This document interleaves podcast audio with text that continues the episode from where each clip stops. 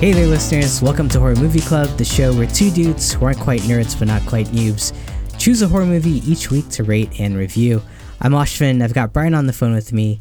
And on this week's episode, we're going to be talking about the 2003 film Wrong Turn, directed by Rob Schmidt and starring Desmond Harrington and Eliza, Eliza Dushku. In this film, a group of friends and a medical student find themselves in troubling company when they take a wrong turn in West Virginia.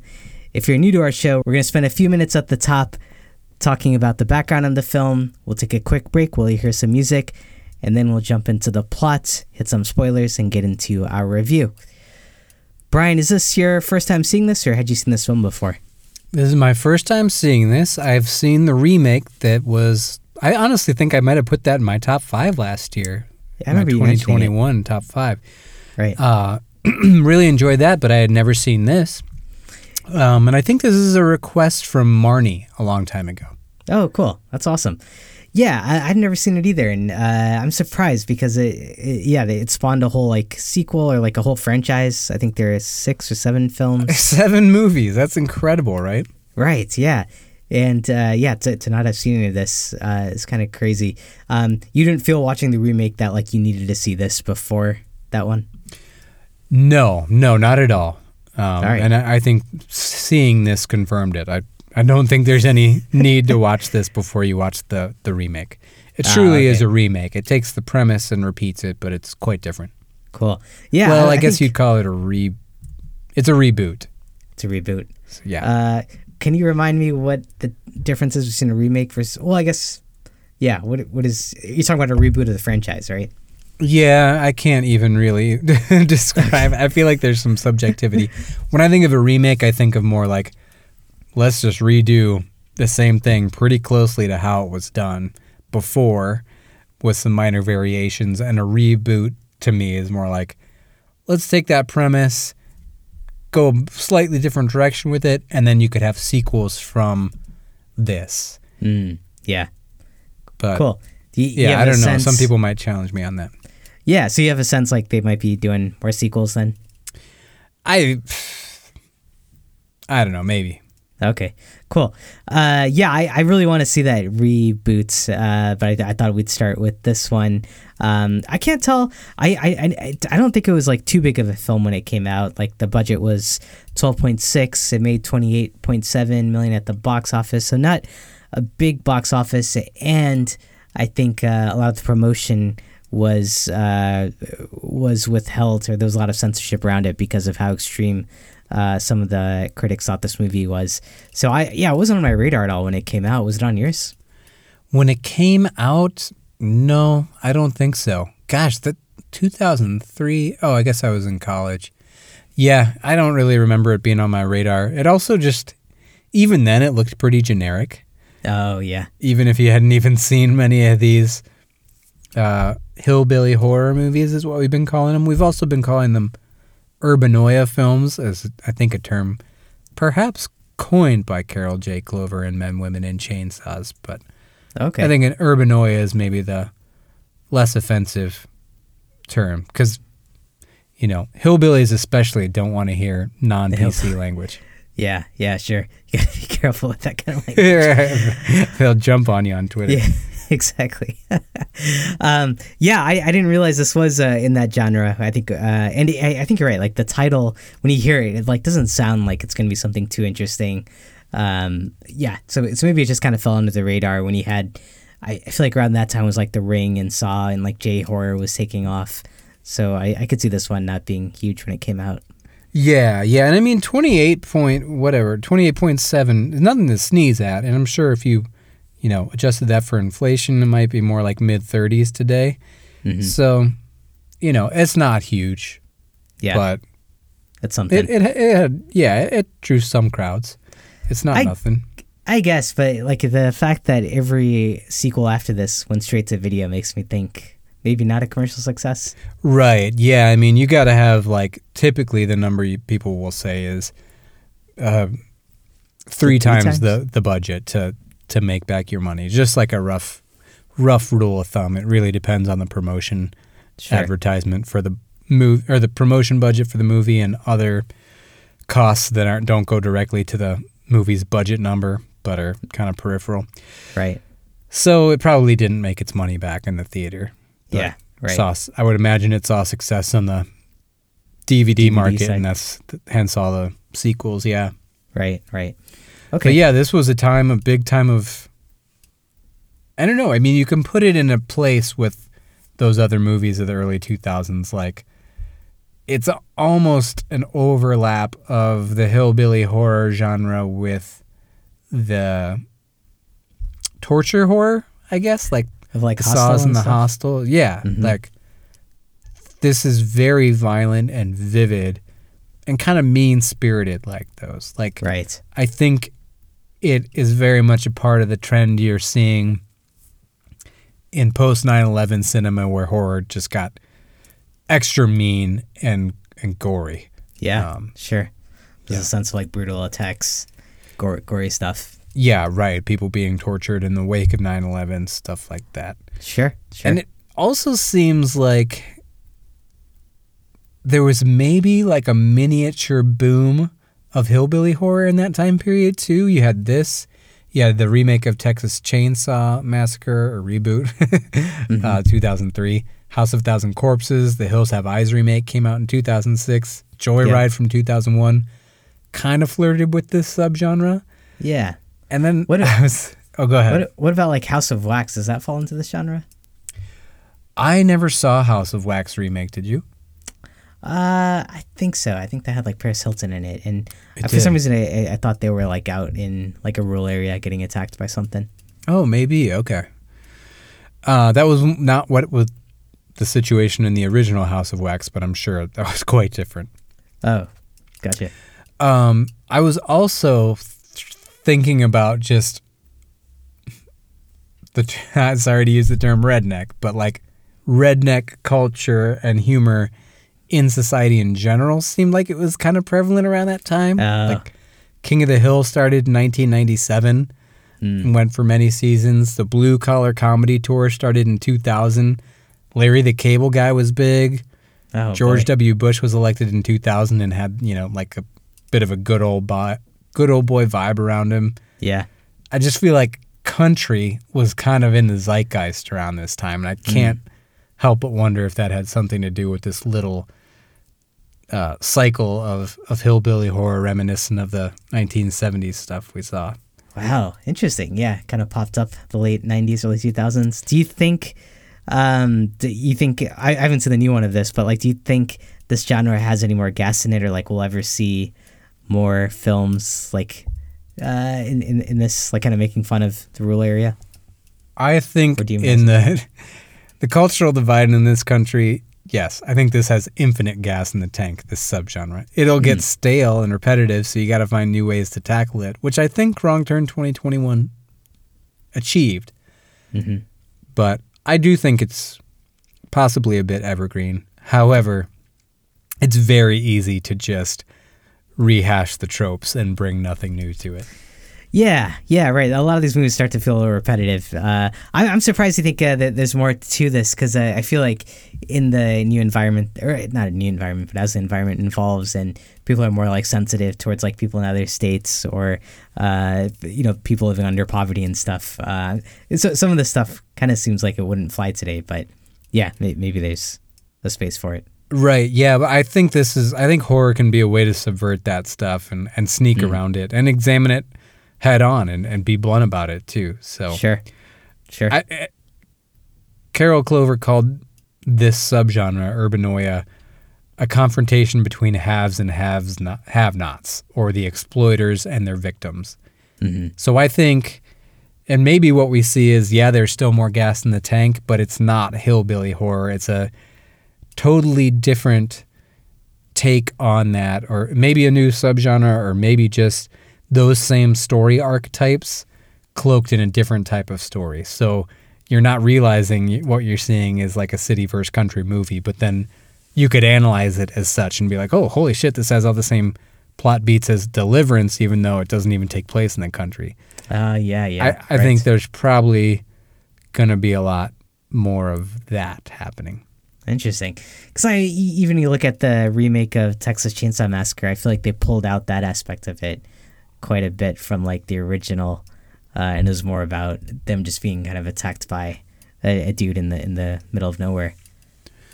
Yeah, but I mean that that I think that's still the themes maybe weren't as rich there. I can't quite remember that movie so well now, but But you know, actually, the, the kids were all like, I mean, they were coming uh, like in a bus to like a, a city they had bought or something. So maybe maybe. oh, that remake, like the remake from a couple of years ago. Yeah. Yep. Yeah. Oh, yeah. I, I still think those themes were there for sure. They like kicked that old lady out of her house and Oh shit. yeah. right. Yeah. Right. Okay. All right. Fair. Also, you know, we have like a little bit of the flip of this now too with movies like Ready or Not, the confrontation between the haves and have-nots, but the have-nots are our main characters, Oh yeah. and the right. haves are the evil rich people. Right. Right. That's Uh, kind of been kind of a trend lately in the past few years. yeah. few The years. hunt. Uh, the hunt and The like, hunt, uh, yeah. Many to some degree. Cool. All right. Well, yeah. Uh, so th- th- this is uh, falling in square into that. Um, special effects on this film were done by Stan Winston, who I think is a fairly big name. Uh, he did the effects for like Predator, which we talked about, Aliens, Jurassic Park, Terminator. Uh, you pretty familiar with this guy? Yeah, yeah, he's won like four Academy Awards for for effects. Um, and he I don't know how much of a hand he had in the effects. He was a producer on the movie and the effects were his studio. He owns his own makeup studio Hmm. or special effects and design studio. They did the effects. So Got it. I don't know if he was having a hand in the design and work himself, but it was through his studio and he was a producer. Gotcha. Okay. Cool. Yeah, that's a nice big name to have uh, on on set. For sure. as a producer. Yeah. Um, and uh, it was written by the guy who wrote Halloween 4, Alan B. McElroy. Um, what else? A w- a wild fun fact too is Alan wrote is the sole screenwriter on the 2021 remake too. Oh, no way. Which Oh, he came kinda- back for that? Kind of cool. He came back and he just totally rehashed, reworked the story. It's That's only awesome. a, only has minor resemblances. To, the premise is the same, but the rest of the story turns out much differently. Okay. Uh, so that really kind of made my eyes pop just having seen both of them. He really, I gotta respect what he did there. yeah, almost like 20 years later, coming back and rewriting the whole script. Yeah, should I well. totally totally redo this? Yeah, that's great. Uh, yeah, pretty cool. yeah, I'm sure that keeps like a lot of uh, consistency throughout the the two films as well. Yeah, yeah. This dude also wrote the screenplay for Spawn from 1997. Yeah, which I don't. th- That wasn't a good movie, was it? I loved it. In seventh grade, I fucking loved it. But uh, Yeah. I don't know. I don't know if it was a good movie or not. It it has its defenders. It's a little bit like The Crow. Eh, The Crow's The Crow's way more deep and has a lot more fans. But Yeah. some people will be like, "This movie's a piece of shit." Yeah. Most people. Then it has a few that are like, "Dude, for 1997, this was an incredible visual movie that just Mm. nothing else was like it." And there, it has its staunch defenders. Yeah, damn. All right, I'll have to go back. I remember the soundtrack was like pretty noteworthy, but I had uh, the soundtrack. I still listen to the soundtrack every once in a while. like 311, all that stuff on there. No, wait, was 311 on there? Uh, I don't know. I it was like- all mashups. It was all musicians working with other musicians. So like Sneaker Oh. Pimps and Marilyn Manson had a song, Ah, okay. and oh, like Slayer had a song with a group called like Atari Teenage Riot that was more like electronic type movie music. It was Oh, there were some gnarly songs on there. Oh, okay, okay. Maybe that'll be our next uh, Patreon uh, as as we go through. I would Super- love, I would love to do that. all right. so on Rotten Tomatoes, this film has a forty percent from critics and fifty-four percent from audiences. So uh, I think we haven't seen that in a while, where a film has a higher audience review, have we? Or did Reanimator have that? Uh, no, Reanimator actually had a higher critic score. Oh, okay. Uh, I can't remember, but yeah, a, a movie like this, it's not unusual. Kind of more Yeah. like popcorn, cheesy entertainment type stuff. Right, right. Um, the characters in this film, like the villains, they they have names, I guess, and I think these probably become more prominent in future franchises. But uh, they're named like Sawtooth, Three Finger, and One Eye. But I, I don't think those names are mentioned at all in this film, are they? Uh, I don't know. They're not called that certainly, but they may be credited as such. Oh, okay, in the credits, sure. Yeah. Yep. Um, All I right. got to read every movie in the Oh, yeah. franchise. Do you happen to know every movie in the franchise the day they came out? Why, yes, yes, I do. so, Wrong Turn 2, Dead End came out in 2007. Wrong Turn 3, Left for Dead came out in 2009. Those were both sequels. Wrong Turn 4, Bloody Beginnings in 2011 was a prequel. Wrong Turn 5, Bloodlines from 2012 was also a prequel. And then Wrong Turn 6, Last Resort from 2014 was a reboot. Hmm. And then Wrong Turn 2021 was another reboot. Wow. Okay. Uh, that's crazy because it is such a crowded field, and to, to some degree, don't you feel like these movies um, really like get repetitive when you when you talk about this? Uh, House of a Thousand Corpses, um, Texas Chainsaw Massacre, all the, all the ones you're mes- mes- uh, mentioning before. the subgenre itself gets more repetitive than other subgenres you think Yeah, I think so. Like uh, I feel like we've seen this plot like play out in how many countless movies. yeah man i think you're right i, I feel like there's just not as many different ways you can take the plot as other subgenres like Yeah. a vampire movie or a zombie movie or a supernatural movie they can get repetitive and they all do the same stuff but there's different ways you can take them there's a lot of things you can do with a vampire story hmm a hillbilly horror story is pretty much always the same yeah It feels like it. Yeah. I think there's different, a variety of themes to explore, or or riffs on the same theme, essentially. But then you have movies that don't necessarily explore any of the themes and just have the trappings of these type of movies, and that's when they can certainly get repetitive. Yeah, Sure. Yeah. A lot of similar tropes. And uh, yeah, so many of them seem focused on the same area too, the Appalachia. poor West That's like- Virginia. Yeah. Yeah, Appalachia essentially.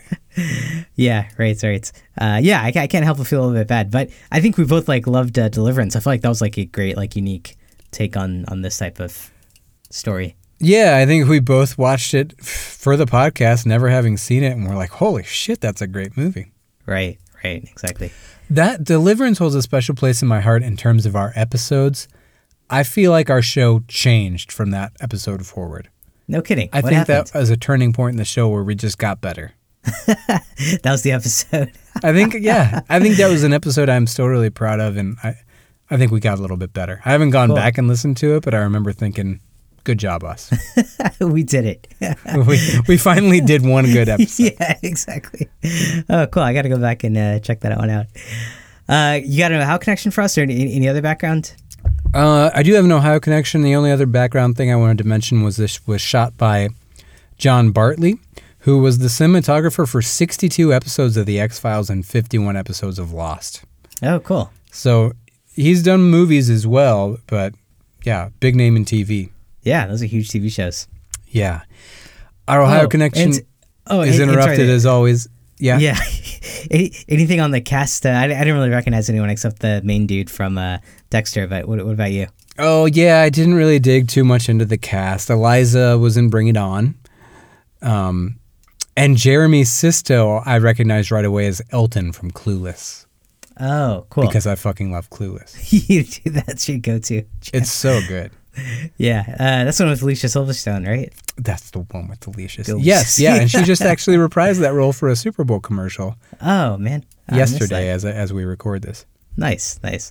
All right, sorry. Yeah, what do you got as the Ohio connection? Sure. As always, our Ohio connection is done by our friend Alex, who owns the Jukebox Bar in Cleveland, Ohio. Swing by for some drinks and food. Alex connects every movie we watch to our home state of Ohio, and he says Wrong Turn is a slasher film written by Alan B. McElroy McElroy. The film follows a group of six individuals being stalked by a cannibalistic family in the woods.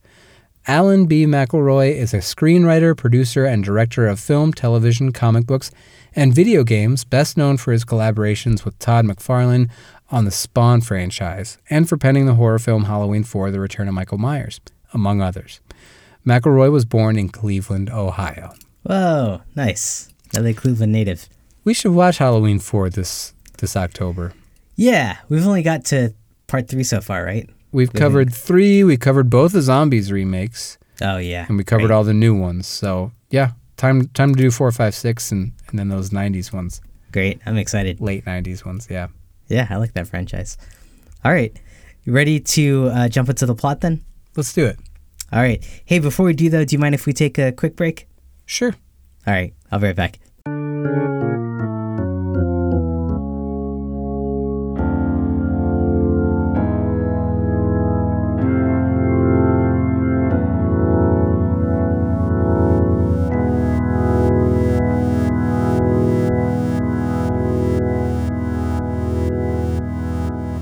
Right, Brian. Sorry about that. I'm back. Okay. Yeah. Yeah. Welcome back. Everything okay? Uh, everything was good. It was just uh, it was nap time. Uh, you know, my friends and I we just went out and killed a bunch of people, and it was time to take our nap afterwards. So right. just Nothing like that sunny afternoon just murdered people nap. yeah, exactly. yeah, exactly. It's it's not the same without it, One thing Uh, people don't tell you about murder is it takes a lot out of you. dude. It's so exhausting. Yeah. Uh, and one thing people don't tell you about naps is they're they're great to be doing with buddies too. You just think that's a solo thing. but buddies make the best naps. I've taken some buddy naps. Yeah, the There's best. a whole? Friends episode about that. Oh, really? Buddies taking naps? Oh, that's great. Yeah, God, who is it? I think Ross and Joey end up taking naps together. I can't remember. That's great. I was wondering why people, I like friends don't do that more. Like it was like, ah, you want to do something? Like, why don't I just take a nap together? It seems pretty relaxing. exactly. We should Yeah. try it. We should. Yeah, we'll do that next time. All right.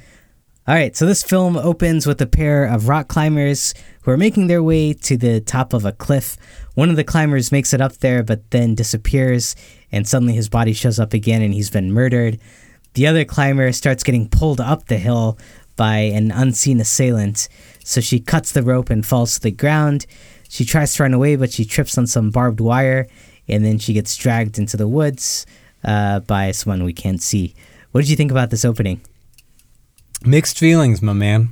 I there was a part where she like started falling and screamed, and the guy was like, "Who are you screaming for? We're 50 miles away from anybody." And I was like, "Oh, Dick. what a horrible line!" Yeah. And who would ever say that? Yeah.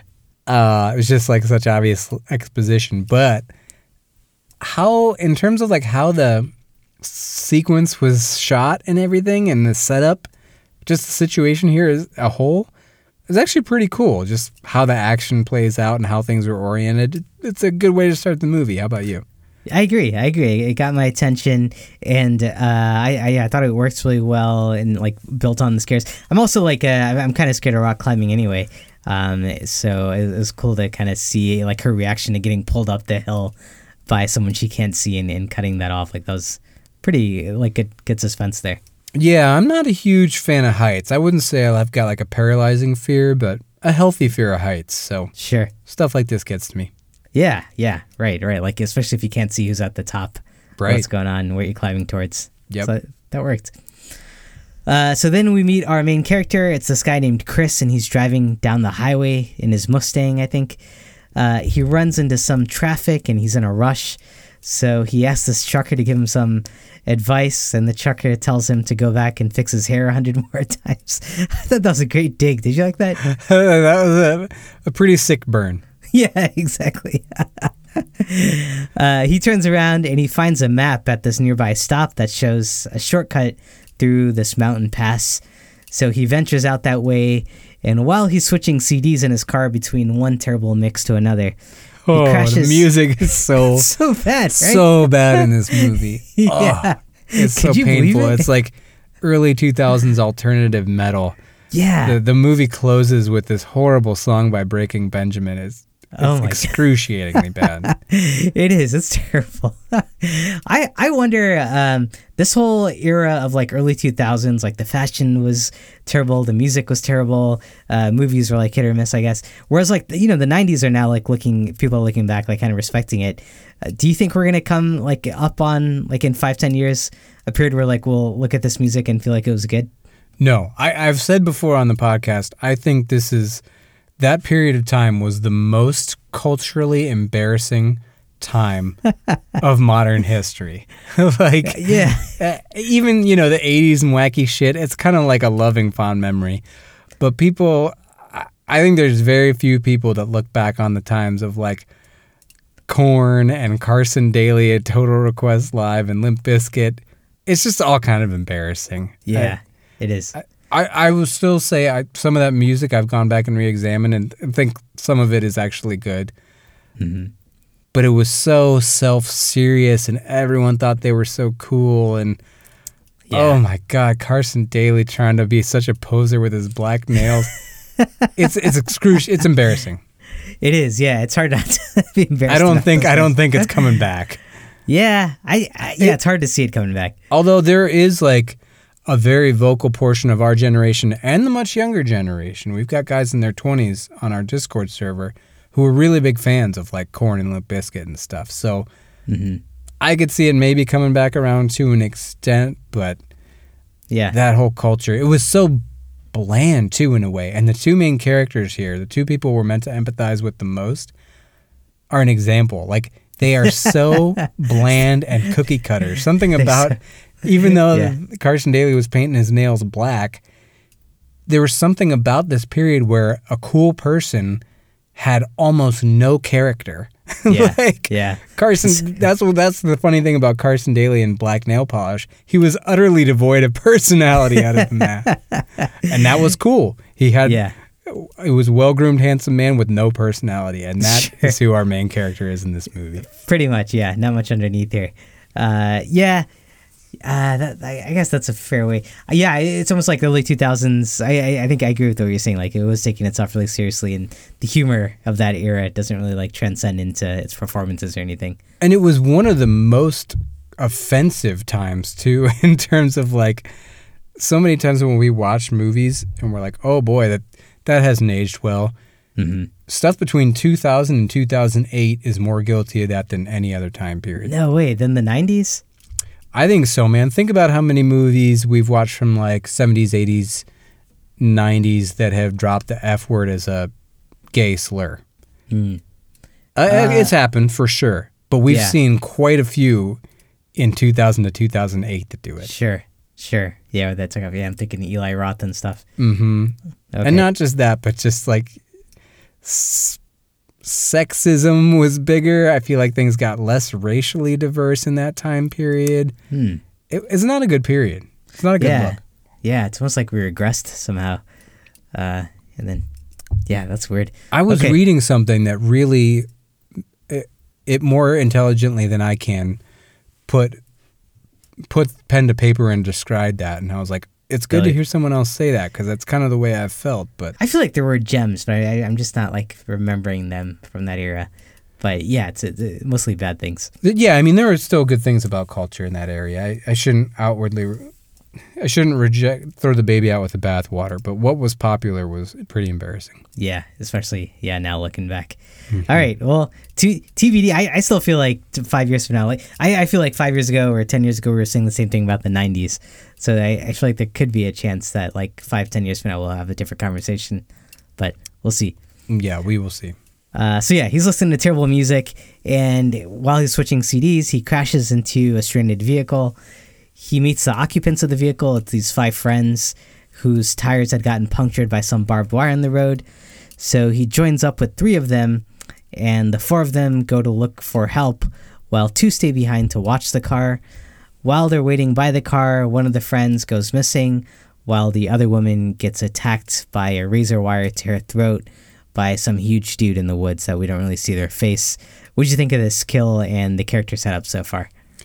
I thought that kill was actually pretty cool. I mean, it was quick and surprising, but kind of gory and a lot of gore implied. Too, yeah, with though- like the razor on the neck. yeah, I feel like it was like through her mouth even. Oh yeah, I think you're right. Yeah. Uh, pretty rough, pretty rough. Um, I don't like the characters at all. Actually, I feel like these were two two of the most interesting ones get offed right away. Yeah. Um, yeah, it, it's it's pretty paint by numbers so far, but the the kills and horror elements so far have been good. right. Also, want to mention one thing we purported in our Deliverance episode was that a gas station was The harbinger. uh, yeah, they're often a gas station was like the harbinger of doom, or either way, some sort of pivotal space in any hillbilly horror Yeah. movie. And and I went so far as to purport that maybe the explosion of this subgenre had to do with the expansion of the interstate highway system and people getting more exposed to rural areas in general, which Mm. And then might be why lost. gas stations have become such a Yeah, like you you encounter more people in more rural areas if you can access those areas, and you do Right. that. The gas station is your conduit for actually meeting the people because you're in your car all the other time. Right. Yeah, that's so interesting. And then the gas station people are like into the scheme or whatever. Right. Like they're they're- often yeah, yeah. Yeah. Even if they're uh, well-meaning or not the villains themselves, they they kind of have some inside knowledge and often say something under their breath, as this character does, like "You're gonna regret going that way." Yeah. oh my god, it's such a trope.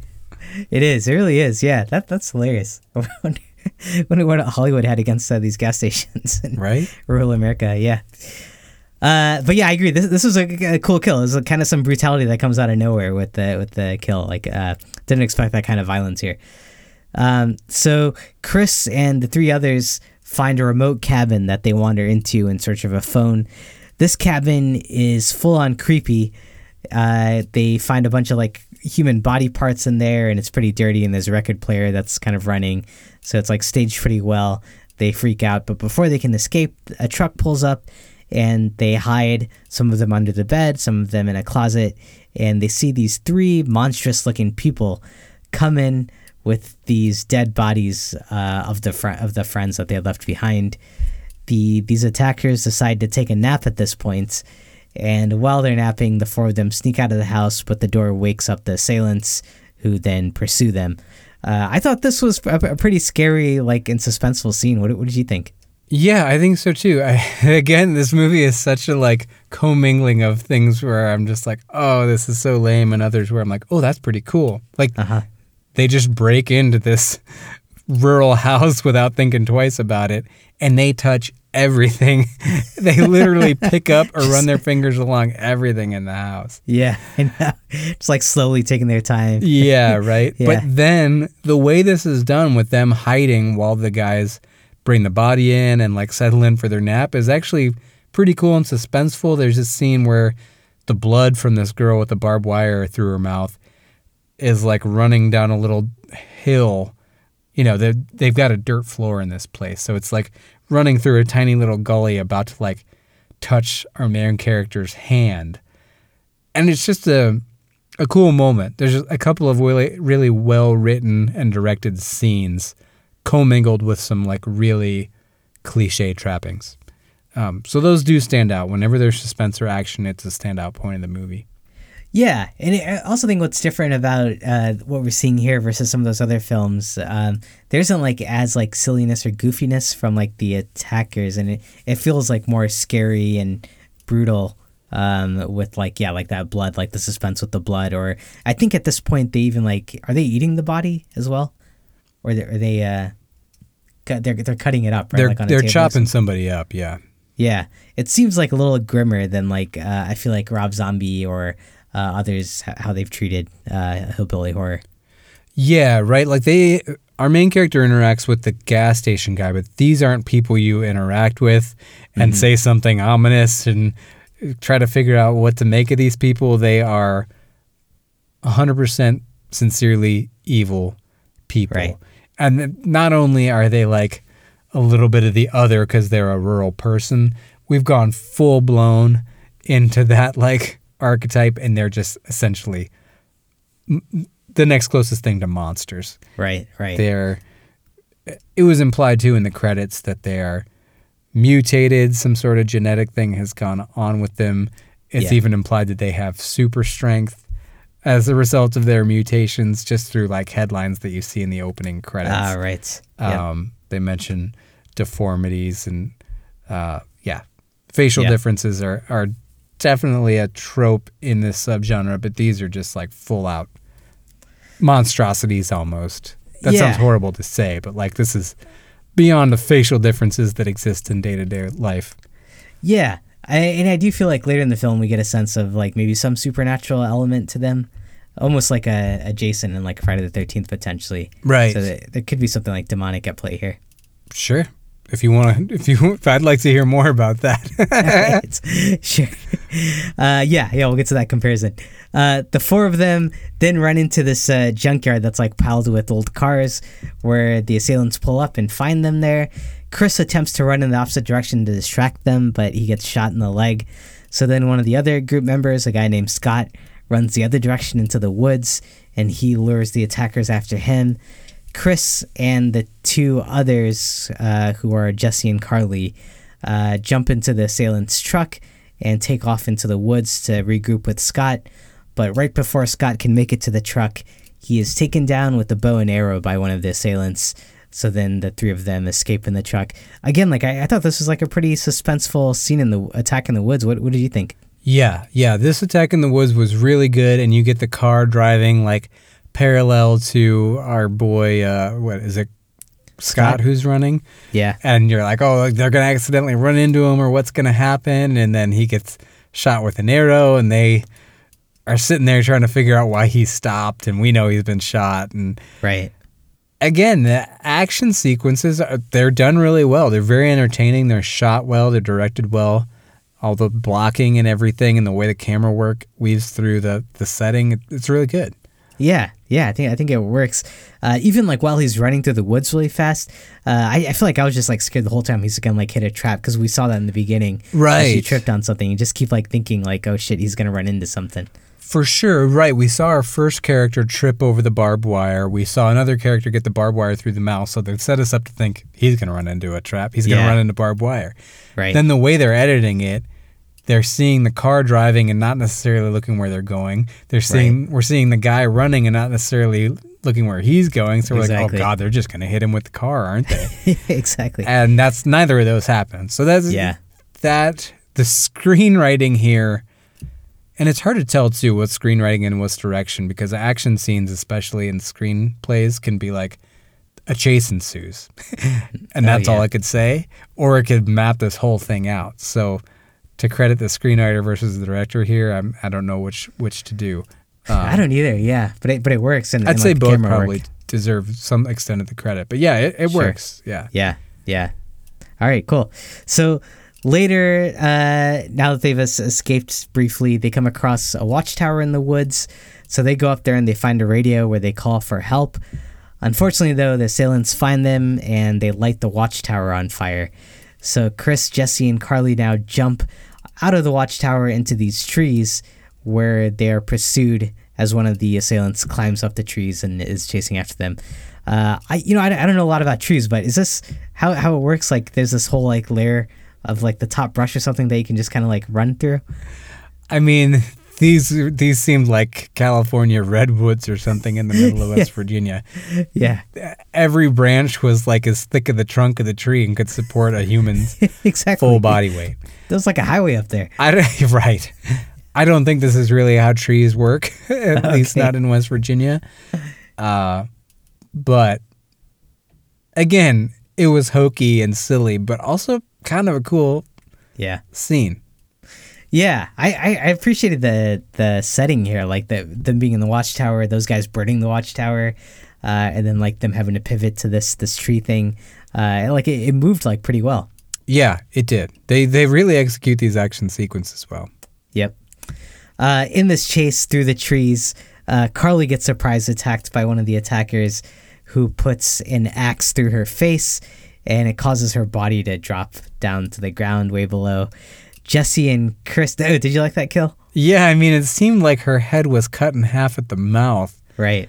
and then we see her body tumble lifelessly as it like bounces off branches towards the bottom with a camera angle from like above her head.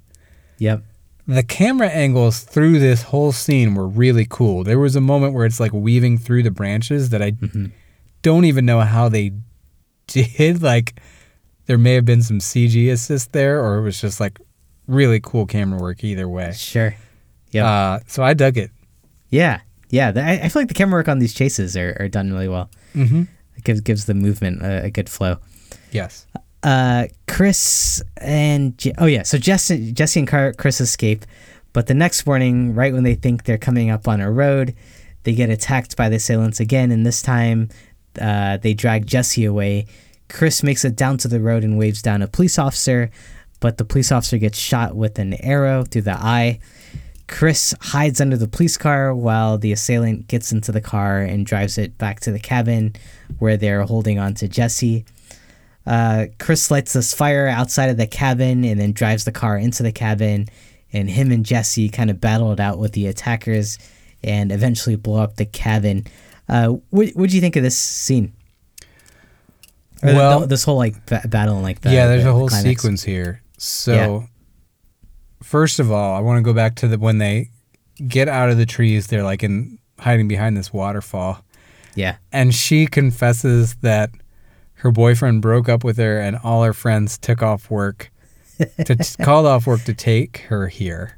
yeah, and now they're dead and he's like it's not your fault and that was literally like the first emotion we've gotten from her or him in the entire movie and there's like 20 minutes left yeah. Though for him it makes sense. He he doesn't care about these people, does he?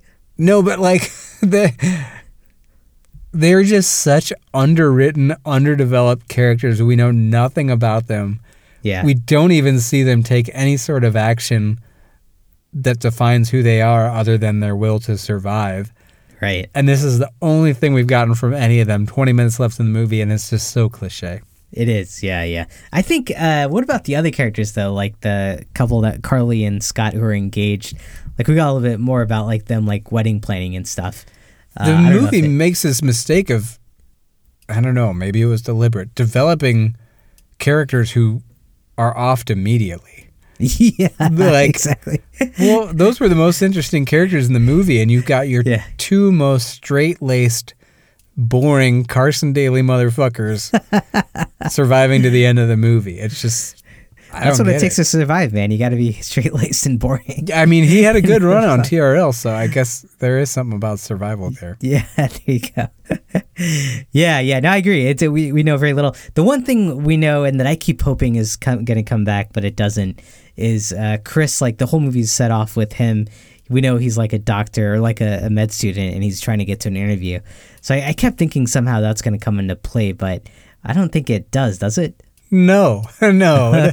It's just like such a weird little excuse for him to be, you know, lost on the road. And then, yeah, it- does nothing to further his character. Even the fact that he has medical training doesn't really come into play at all, except for a No. scene where they like find a bandage and he knows how to put it on himself. He knows how to put a band-aid. on. but like, yeah, it's useless, totally useless. These are the It is. worst written characters. Yeah. Yeah. Yeah, I don't, I don't think characters were the, were the focus here. No, Except, but but like speaking about this climax and in this uh, battle scene, I, I do think we get like some cool uh, combat moments from like Jesse, where like Chris is like you know almost about to get killed by one of the guys, and Jesse like shoots him with the bow and arrow or something. So it's it's it's cool. Like yeah, while they aren't like fully developed characters, I feel like they both have like pretty decent agency and are like fighting here. Sure. I mean, I don't. How does she know how to shoot a bow and arrow? Yeah, I know. and chooses to do that from six feet away rather than just stab him with the arrow. Yeah, yeah, that's true. Sorry, I have a lot to criticize about this movie. I don't hate it as much as it sounds, but man, Yeah, no, the, stuff. I hear you, man. The, the character stuff was completely uh, missing. He also Uh, like grabs onto the bottom of a car and rides it to the, their house on like a bumpy dirt road. I gotta believe he would have just been crushed. Oh yeah, with like the the road would have come up and yeah. Yeah. Or Bot- or had he, he wouldn't have had the strength to hold on. Oh damn! I was actually like I was kind of impressed that that uh, he did that. Like I thought that was a good move. I mean, it's impressive, but whether or not he could pull it off, even if Yeah. he did, I think the bumps would Would have gotten crush him. him. Yeah. But there's a really cool moment here where they think everything's okay. They're on a hill, like overlooking a road, and then this axe flies right behind his head and hits the tree right next to him. Yeah. That surprised me and, and was really cool. That was really cool. Um, one thing I think throughout uh, that they do is they shoot like the main characters from far away, which like gives you the impression that they might be being watched. Did, you- did you uh, like? Is is that like were, were these guys watching them basically the whole time that morning? Yeah, right. They they do that first person perspective from the woods pretty frequently, so you aren't sure if they're being watched or if that's just Them from far away. right. yeah. Yeah. This is us close. This is us from far away. kind of same, but just a little smaller. See, we look Yeah. a little smaller here. Yeah, exactly. But yeah, Uh, uh, Yeah. and that's a good way the movie builds suspense. It's a Yeah, simple way to build suspense. It doesn't always.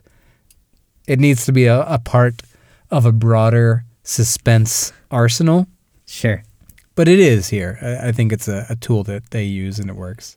It does, yeah. I think when they do it, it works. Um, but yeah, that that axe on it kind of surprised me. But then I was like, ah, maybe I should have picked up on that because we saw like, or got the sense that someone might have been watching them earlier. Sure.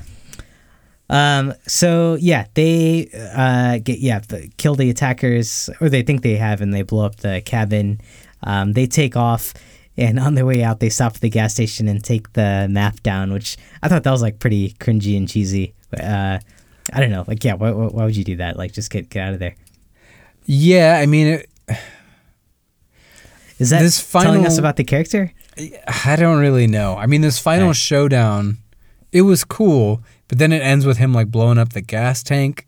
There was some weird editing there. It didn't really look that great. And then yeah, they go back to the gas station and tear down the map. None of this is really like. I th- I thought it was a cool confrontation in the house, but then like the explosion and the scene at the gas station, it just didn't really Yeah. it was a weird way to end what I thought was a very climactic scene in terms of the battle within the house. Yeah, yeah, right, right. Yeah, this Just didn't quite spun, land the plane on that Right. Right. Yeah, and, and the movie ends with like a, a police officer coming by to the burnt cabin, and we see one of the attackers get up uh, behind him, so we know that these guys are still alive. Which is why I think they're they're like supernatural entities, like uh, like a Jason, like you just can't kill them. Yeah, yeah, I'm I'm I'm with you on that. I agree with that. There was uh, something in a newspaper clipping in the credits that said, "What did it say?" I can't remember the exact words, but it implied super strength in okay. this breed of mountain people that had been rumored in the area. Sure. But the Sure. demons, the demons is where I wanted to hear. Oh, you said there was something demonic about them. I'd love to hear more about that. well, how else do you get like those kind of superhuman powers? There's probably maybe a cult kind of thing going on there. Maybe uh, human sacrifices. Uh, they're collecting body parts. Um, yeah, who knows what's going on? I'm, I'm really curious about the rest of the franchise. Like as they build out these characters, uh, what's driving their power? I, I could see it being something from the other side. As do much do from the other side. as much as I'm like half mocking you, I wouldn't be surprised if it, if it goes down that route. Yeah. And we, and so many of our uh, slasher villains later in the franchise they go that route. Like, oh, there's something something demonic is a, is afoot, or there's a deal with the devil. or- yeah. Sure. Yeah. So uh, yeah, yeah, But I wouldn't be surprised. not though. yeah. maybe maybe in wrong turn five four. the devil pops out. It's like, Y- Yeah. are you just checking in? Are Hey, would going? you like some super strength? yeah, some more super strength to go around. uh, so it sounds like you love this movie. You know what, man? I have so many problems with it. I, I can't believe the characters are written as poorly as they are written. It is Yeah, just devoid of any characterization. But and it's also just like so late 90s early 2000s. It's it's like ultra serious in some ways and then just has these like vacant characters. It, it- even the editing and the framing feels very of its time, like rapid editing and kind of like incomplete framing where someone's like not totally in the frame. It just Hmm. it's hard to describe, but if you watch the first like 15 minutes of this movie, you'll be like you'll know when it was made. yeah, Um, but the action and suspense sequences are really good. I mean, we I wish I had like cited more specific details about how they succeeded, but we talked about it a little bit. Like the camera work throughout is really good. Just the blocking and the arrangement of like this is going to happen over here and that will happen here. Then they move that way. It's directed really well. It creates a lot of suspense. They make good use of the space with the camera. That is the fun of this movie. And and in many ways, if you're just looking for a popcorn movie, that outshines the weaknesses. You can just sit back and enjoy that aspect. I agree. The Yeah. characters are bad and the performances are bad. Oh, you didn't like the like the acting either. No, I didn't. I love I love Elton. I love uh, Jeremy Sisto. Yeah, Everybody else I thought was pretty weak. sure, sure. Um, especially our two main Eliza Dushku and Desmond Harrington. yeah. They were bad. I mean, they they weren't given anything to work with though, right? Like, yeah. what's my character's motivation? You were late for a meeting. I mean, there's And you- nothing to and you wanna these characters. I don't know how much they can be blamed. Yeah, no, I, I agree with everything you said. I, I think the strength of this film uh, is the those like fun sequences with the cabin in the trees and the junkyard, uh, the final battle. Um, yeah, they, they had a great, uh, great, great eye for like the, the camera work there and making those very suspenseful and scary. Uh, I thought the practical effects were pretty cool. and the gore works really well. On on your point about the characters, I, agree. Like uh, these these were bland, like shitty characters.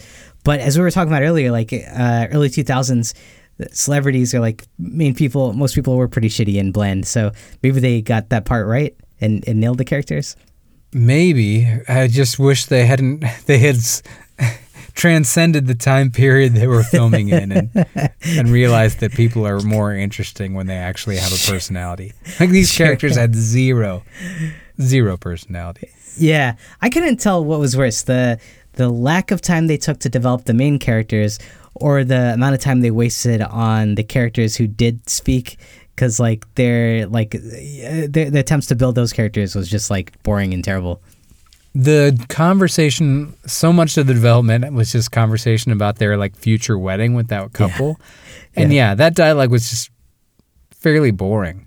right Um, Right. and and there was too much of it.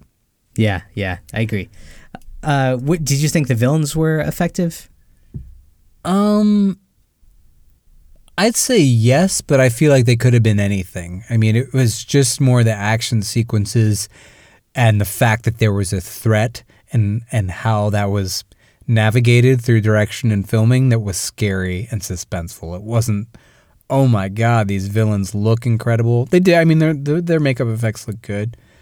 Uh, it wasn't. Oh, these particular villains are especially scary. I felt Yeah. they were fairly generic villains. Yeah, I feel like uh, we, we've seen a lot of films that, like a lot of the hillbilly horror films, kind of have similar looking villains.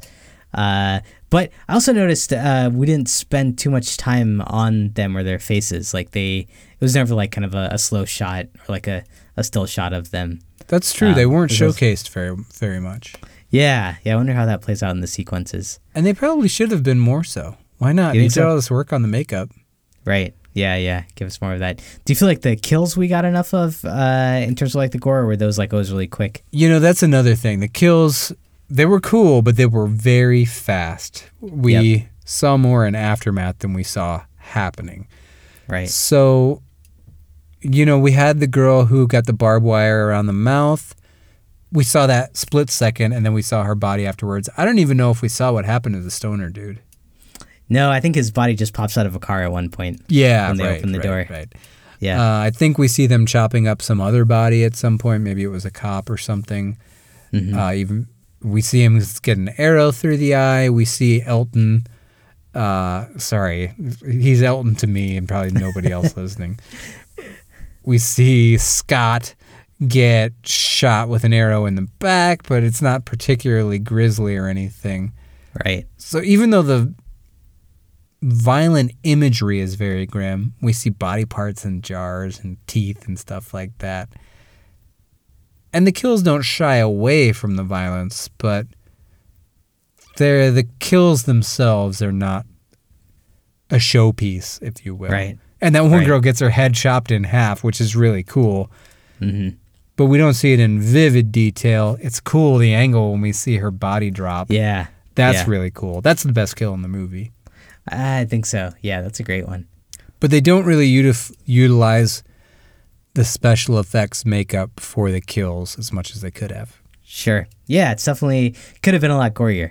Yeah. Uh, it could have gone like more like the Hostel route of like, uh, and and even like when they're in the cabin, like we're hearing the body get chopped up, but you're kind of like seeing them and like hearing their like yeah, uh, you're more scared for them versus focused on the action. Yeah, it's interesting because it's like a grisly, gory movie, but at the same time, could have been more so. It's it's grisly, gory, and kind of mean feeling. Right. So it has a little bit of that Texas Chainsaw energy, where that movie's not quite as gory as you think it is, but it pretty grisly at the same time. Yeah. Right. Right. Do you think this movie had anything to add to this subgenre or any higher Anything Uh, greater than the plot. I don't see really any themes here or pushing forward of the genre in any way. Oh, for sure. No, I, I don't think it was uh, reinventing anything or bringing anything new. I, I think it's just uh, it, it succeeded, on the action and the scary sequences. But otherwise, yeah, thematically or like uh, story wise, it, it was nothing we hadn't seen before. What, Yeah. what about you? Agreed, agreed. And and I think the survival element of hillbilly horror is like the biggest thing about it and you know, can the refined city folk hold their own when push comes to shove and it's like an all-out battle for survival and they've got to like tend to their wounds and do the gritty shit that's needed to survive. that's what the genre is kind of about in a way if you're looking at deliverance as the granddaddy of it. So it does that, you know, but not in a particularly interesting way. Yeah. There's no theme, there's no character arc. It's pretty uninteresting, but as a popcorn movie, I think it succeeds. I agree. I agree. yeah, yeah. It's definitely definitely like not a, a standout. It's it's kind of bland, but a, a fun watch. I think. right. Yeah. Yeah, I agree. Uh, do you want to jump to the rating then, or anything else? Let's do it. All right. Well, then, uh, how many axes to the face would you give this? I'm really between a 3 and a 3.5. Ah, okay. I have so many bad things to say about this, but those action scenes really shine bright. I'm going to give it a 3.5. Ah, nice. Good for you, man. Despite all my criticisms, I feel like my ratings have been inconsistent with my feedback lately, but it, it's it's easier to critic. I have more to say about the criticisms than I do about the the strengths. And really, if you just come into the movie thinking I'm I'm watching a popcorn movie, I I want to be entertained with a cheap early 2000s flick. Yeah. uh, which not cheap 12 million. It's a big movie that's another thing i'll say. These action sequences they are not hindered by a budget it seems you know? They're they're up in fucking trees they're running through the woods the camera is explosions. yeah right. Yeah. uh, they go all out and, and props for that. So yeah I, I think completely lackluster characterization and subpar acting was Yeah. overcome by the fun set pieces and the well-crafted action and suspense Sure. but it, it can only be appreciated as pure popcorn horror. There's nothing more than that here. But what what do Yeah. you think? Zero to five. Uh, I completely agree. I'm, I'm at three axes to the face. Uh, all the same reasons. Like great, like easy watch. Uh, with like brainless uh kind of attitude. To, yeah, you can't go in like looking for any depth or meaning or any like emotional buy into the characters at all. This is straight like by the book. Uh, and, and pretty like a direct tribute to some of those uh, movies like Hills Have Eyes, House of Th- Thousand Corpses. I don't know. Like would can't tell. Like I feel like it was a little more entertaining than those. Maybe just because of the pacing or the action sequences. Like what, what do you think? Where, where would you rank it relative to those? They actually they mention as you're talking about uh, like a direct influence or direct reference. They mention Deliverance in the movie. Oh yeah, right. Um, you know, I might like this a little bit better than House of a Thousand Corpses. I House of a Th- Thousand Corpses nails its aesthetic, but I don't think it's a very interesting movie up until the final act. Uh, I'd maybe put this on the same page as, as that one. I hmm. thought the 2006 Hills Have Eyes remake was great. Okay, Oh. better um, than this one. And actually, all those like abandoned cars, like that imply that these people have kidnapped many people. You know, finding Yeah. a junkyard. That was in Hills Have Eyes remake too. I wonder Oh, if they right. got it got it Yeah. from this. I don't Yeah. think that was in Hills Have Eyes original. Okay. Um, yeah, But yeah, I know. You see so many similar things within these movies. It's wild.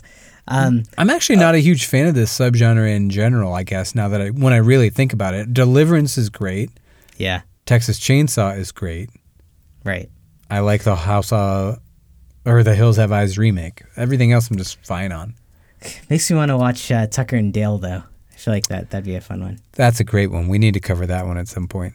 Yeah, yeah, I think that that's probably the other good one to add in here. But I, I'm with you. Like, yeah, when I figured out uh, after we picked this movie and I, I figured out what genre it was, I, I was a little down. I was like not this again. but yeah, it, very repetitive and a, lot of similarities and missing the character uh, development, unfortunately. Yeah. Um, but yeah, cool. Uh, I, I feel how, like how, I, am glad you gave it a three because 3.25 is really what I'd like to rate it, and that's uh, okay. our average. That's the accurate number. Um, and the remake, though, made it to your top five. So I'm assuming that brought in something new, huh? That had a lot more to say than this movie did, which is another reason. Yeah, I didn't want to come right out and say it at the top of the half to save some of my review for the end. All the reason I'm more impressed with Alan B. McElroy coming back and doing a like totally different approach to his script 20 years later because he really strengthened it. I don't know if it's just his evolution as a screenwriter or just what the goal was, what he was going for. Mm-hmm.